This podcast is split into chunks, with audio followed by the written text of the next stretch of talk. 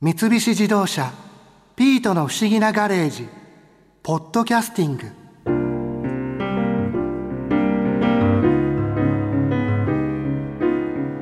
アメ横楽しかったなぁなあピート。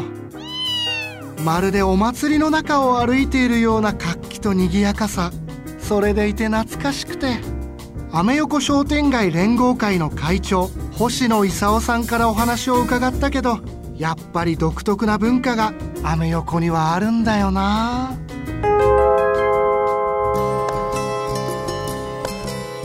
近年ここに来てかなり客層が変わってきてますよ。っていうのはアメ横っていうのが最近外国人の観光地っていうようなイメージがあって、それでアメ横に来る外国人の国の人たちっていうのは、まず中国本土よりも台湾が主流なんです。香港、マレーシア、シンガポール、タイ、大体その辺が多いわけです。それで今ね、アメ横で取り組んでるのは中国の本土の人、北京だったり上海とかとああいうところから来る人が少ないんで、その人たちを秋葉原、新宿だっていうところじゃなくて上野に呼ぼうっていうことで、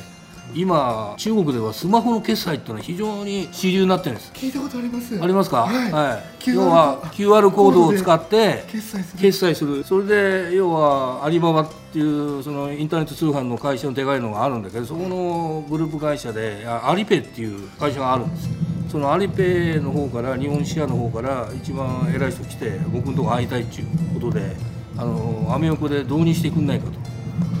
そうすれば要はそのアリペイの携帯支払いを通して食べログじゃないですけど、上野に着いた瞬間にここで使えますよっていうのを全部出るようにするわけです。でそういうことによって要は上野全体でそういうのを一応やろうっていうような試みでやってるんですよ。で特に僕が理事長を務めてる一応アメ横プラザではもう導入したんです。話があって約いっかげつでも導入しちゃいました。はいはい、何点かもう使える状態にありますから。それであのアリペイとあのもう一個 WeChat ペイっていうのがあるんですよ。はい、そのふたつで一応中国本土のお客を呼び込もうっていう考えがあるんですよね。あの中国って人口多いじゃないですか。でアリペイだとかそういったものスマホ決済してるのがきゅうおくにんいるんですよ。そのうちのいちわりきゅうせんまんがお金持ちだとしたらば、まあ、そういう人たちがアメ横に来るようにお買い物していただけるようなシステムを、要はあのアメ横で商店街としては一応全国で一番初めに取り入れるということでアメ横でトップにやったわけですよ。新しい取り組みっていうのもしてるんですね。そうそう、そのためにもアメ横プラザの中にはもうフリー Wi-Fi の設備をつけたし、こう古い形も残しつつどんどんこう新しく進化をしていってるんですね。だから戦後からずっとやってるお店っていうのも、まあ、商売変えたところもありますけども、もうさんだいめに入ってずっとやってるお店っていうのは何軒かありますよ。その頃からあるお店っていうのは何ていうお店だったんですか？えー、例えばセンタービルで言ったらにかいにある花川さんとかいっかいの森屋商店、そういったものは昔からずっと洋服屋さんやってますよね。えー、あとはジーパンの発祥の地って言われてるマルセル、そういったものが一応日本の名付けをやってるんですが、今のジーンズのジーパンの発祥の発祥の名付けですよね。一番最初に、えー、いや進駐軍からこう払い下げで来た昔の ジーアイ が履いてたズボンで ジー の字を取って、そこからジーパンっていう名ですね。今はジーンズって言いますけど、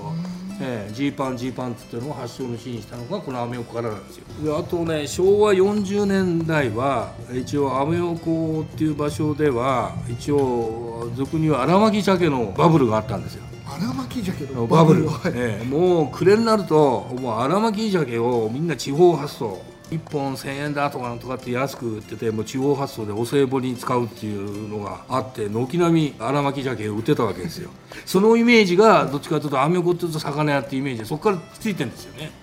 魚屋っていうのはでも今はかなり少なくなってますけど、当時は軒並み魚屋が並んでましたからこれはいけるっていうことで、それで鮭のバブルがあってすごいですよ。毎日じゅういちがつの初めぐらいからもうお歳暮の発送で鮭箱に入れた鮭を地方発送するんで、みんな大和だとか山積みにして持って帰るわけですよ。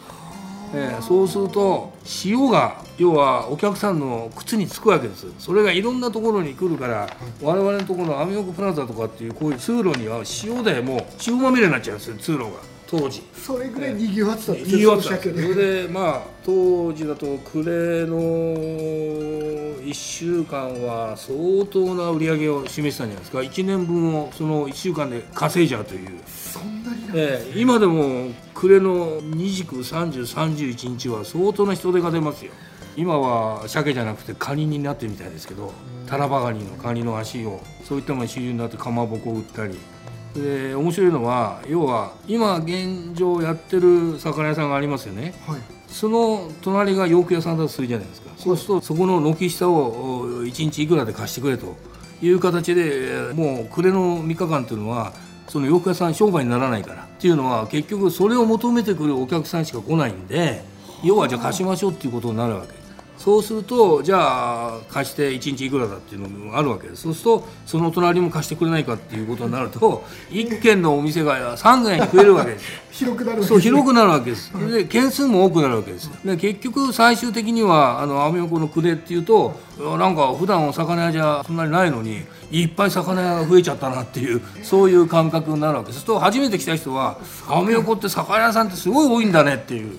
そういうイメージがつきますよね。つくんですよね。それとかあとは靴屋さんがとりあえず暮れの歳末のいっしゅうかんだけはかまぼこを売ろうっていうね、靴屋さんがかまぼこ屋になっちゃうっていうもうあるわけですよ暮れになるとそうすると正月用品の一応軒並み店先に並ぶわけですよ。それがここ数年ずっと続いてるわけですよ、ええ、そういう暮れの風物詩っていうふうに言われてるから、その雰囲気を見に来る、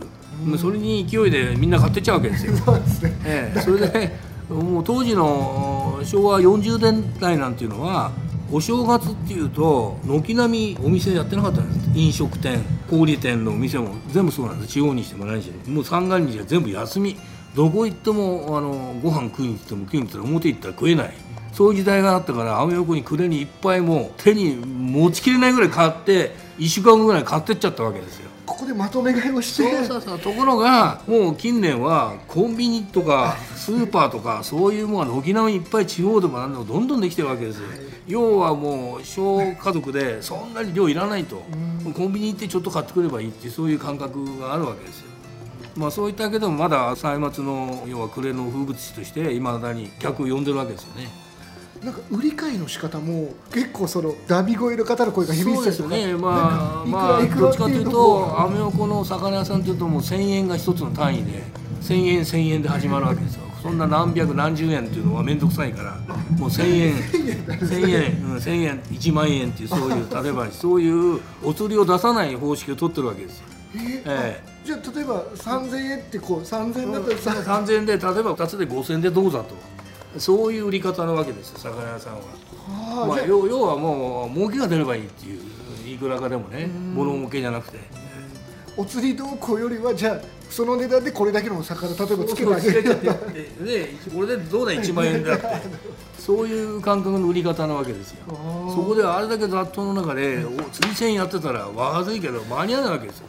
物とやっぱりお金の交換でいかないとダメなわけですよ。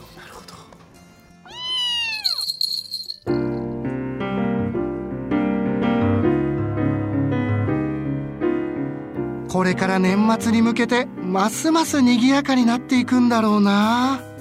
人で混んでるところは苦手なんだけど、一番活気がある年末のアメ横はちょっと歩いてみたいかも。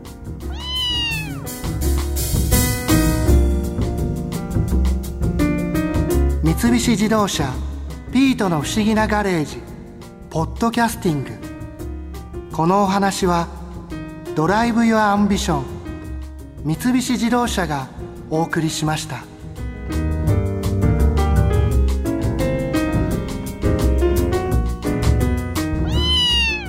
ここで耳寄りなお知らせです。